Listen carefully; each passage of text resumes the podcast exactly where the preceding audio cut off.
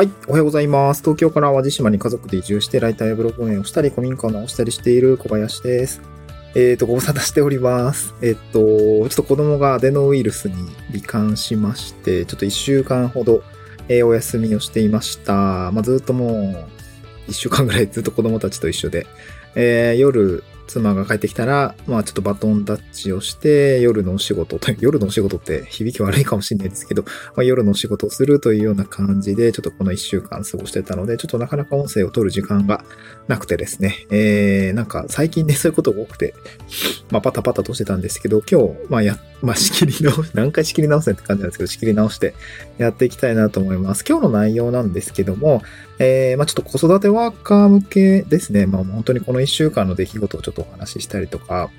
まあ、そういう意味で、まあ、そこから得られた教訓は何かっていうところですね。子育て中のビジネスパーソンの期待値コントロールの重要性みたいな話ですね、えー、子育てビジネスパーソンの期待値コントロールの重要性ですね、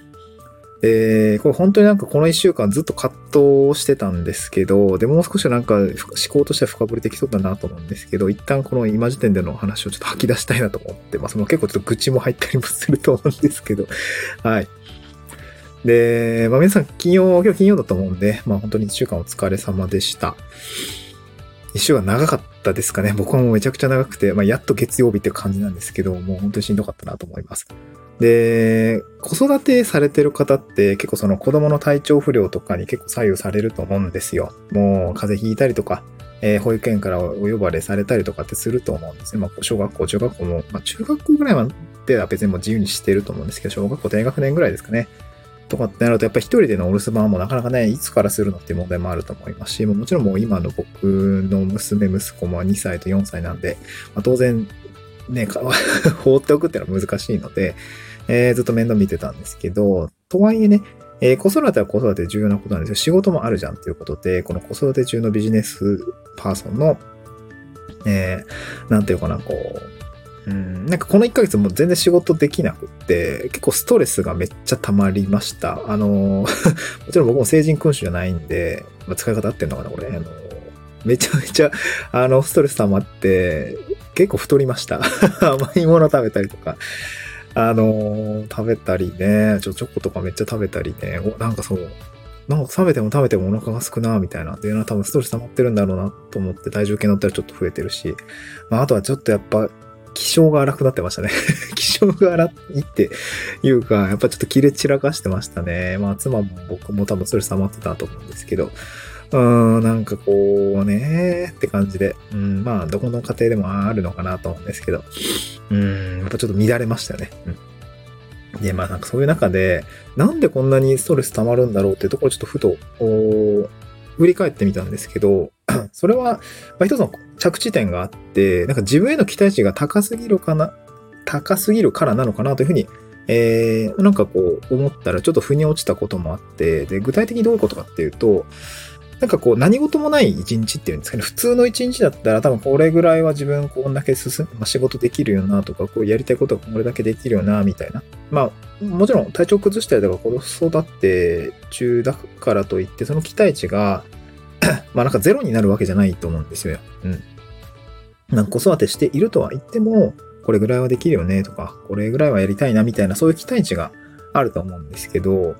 うんとね、なんかこの一週間、てかこの一週間とか、うん、なんていうかな、ある程度こう、そういう時期が、まあみっかよっかとか、まあいっしゅうかんないし、続いても、それ以外が平常運転だったら、ある程度こう、吸収できると思うんですよね。それでや、こう、平穏無事になるというか、まあ、そこでまあちょっとまあしんどかったけど、まあそのへこみがね、ちょっとあったけども、えー、まあ大丈夫だよねって形で戻っていくと思うんですけど、なんか僕今回いっかげつぐらいずっとその断続的にいっしゅうかん休みです、はいみっか休みです、よっか休みですみたいなのがずっといっかげつかんぐらい続いてて、えー、クリスマスぐらいから続いていて、いやなんかね、その、まあへこみみたいな、こう人生というかその、送って、っている日常に対して自分の稼働時間のへこみってのがもうそんなに続くと積み重なるとめっちゃ深くなってきてて取り戻せないあのなんていうのかなこうか稼働量だったりとか仕事の遅れだったりとかまた自分の期待値に対するギャップみたいなのがどんどん増えていってそれでめちゃめちゃストレス溜まったんだなというふうに思いました。うん、でやっぱりこう期待値が、まあ、毎日毎日の期待値の積み重ねで僕らで動いてるじゃないですか。今日はこんぐらい進めるだろうし、いっしゅうかん先はこんぐらい進めるだろうみたいなところがあると思うんですけど、これがねもうへこみへこみでもう全く動かなくなってしまうと、あのめっちゃストレス溜まりますでなんかその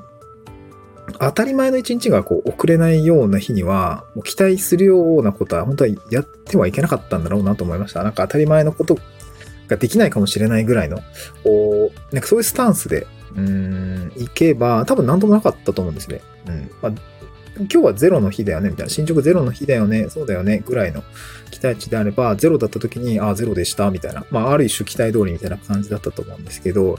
なんかそれがね多分人間そう簡単にこう一日まあ、平穏無事の一日を毎日送っているのが当たり前になっていると、多分そういうわけにもいかなくて、あれなんかおかしいな、あれなんかおかしいなみたいな期待値がどんどんどんどんこう自分の期待し自分が期待している期待値に対してこう毎日毎日裏切るような形になってきていて、まあ、それがねめっちゃ辛いというか、まあ、あとね周りも目につくんだよね。なんかこう エスエヌエス とか覗いたりとかさ、こうあとなんかね、別にも、まあ、被害妄想みたいな感じですよね。例えば、そうだな、えー、まあコミュニティ覗いたりとか、まあ他の周りのこう、まあお友達とかも仕事でどんどん個人事業進めてるんで、なんかその中で、ああ、もう全然自分何もできてないわみたいな、そういうのがすごい積み重なっていって、結局なんかね、自滅でしたね。うん、この一週間のメンタル不況みたいなのはすごく辛かったです。で、まあなんか休んでる間、まあ一般的にはさ、その仕事が遅れているから関係者に迷惑かかってしまうとか、まあクライアントの、あの、プレッシャーなんかでこうメールみたいなことが、まあそう、予想期されるんだけれども、まあ実際はそういうことなくて、まあちゃんとこう付き合いのあるクライアントさんとかには、あの、なんていうの、遅れない形で、まあ僕も調整調整しているのはまあ普通のことだと思うし、で、そうなってさえいれば、やっぱりクライアント、クライアントさんがプレッシャーかかってくるってことはやっぱそういうのないですし、まあまあ、もちろんそういう人って周りに僕の周りにはいないので、あの全然そういう影響はなくて、結局なんか自滅だったなというふうに思いました。うん、なので、まあ、結構そのクライアントワークとかでもさ、まあ営業の時もそうだと思うし、長年のこう信頼だったりとかもそうでしょうし、えー、こうクライアント、なんかこう期待値コントロールはこんくらいできますよみたいな、期待させすぎも良くないし、期待させなさすぎでもまあ仕事取れないと思うんで結構難しいと思うんですけど、あの想像を超えていく、まあなんか結構地方にね、あの移住してきた時、地方で何か仕事する時も、えっと若新さんですね、なんか、あえっと慶応だったっけ、えー、早稲田だったっけ、慶応かなの教授がその地方移住にすごく詳しい、